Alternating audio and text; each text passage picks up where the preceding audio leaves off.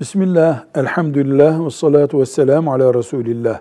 Aliyyül Kari, Allah ona rahmet eylesin. Hicretin 930. senesinde doğup 1014. senesinde vefat eden, Mekke'de yaşamış, Hanefi mezhebine tabi alimlerden biridir.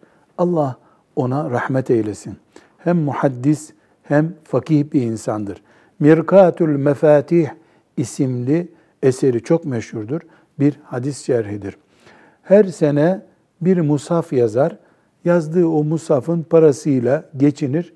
Kimseden para almaz, yardım almaz. Siyasetçilerden uzak durmaya çalışırmış. Ta o zamanlarda Allah ona rahmet eylesin. Hatta kendisine ait anlattığı hatıralardan birinde babası ona dua ederken alim olmandan da korkuyorum.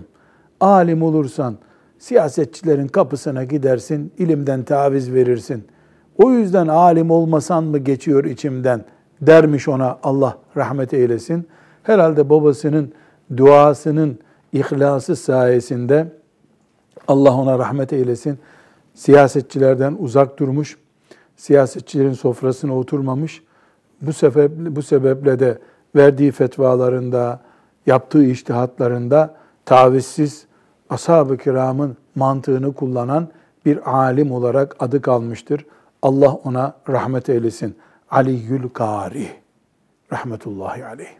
Velhamdülillahi Rabbil alemin.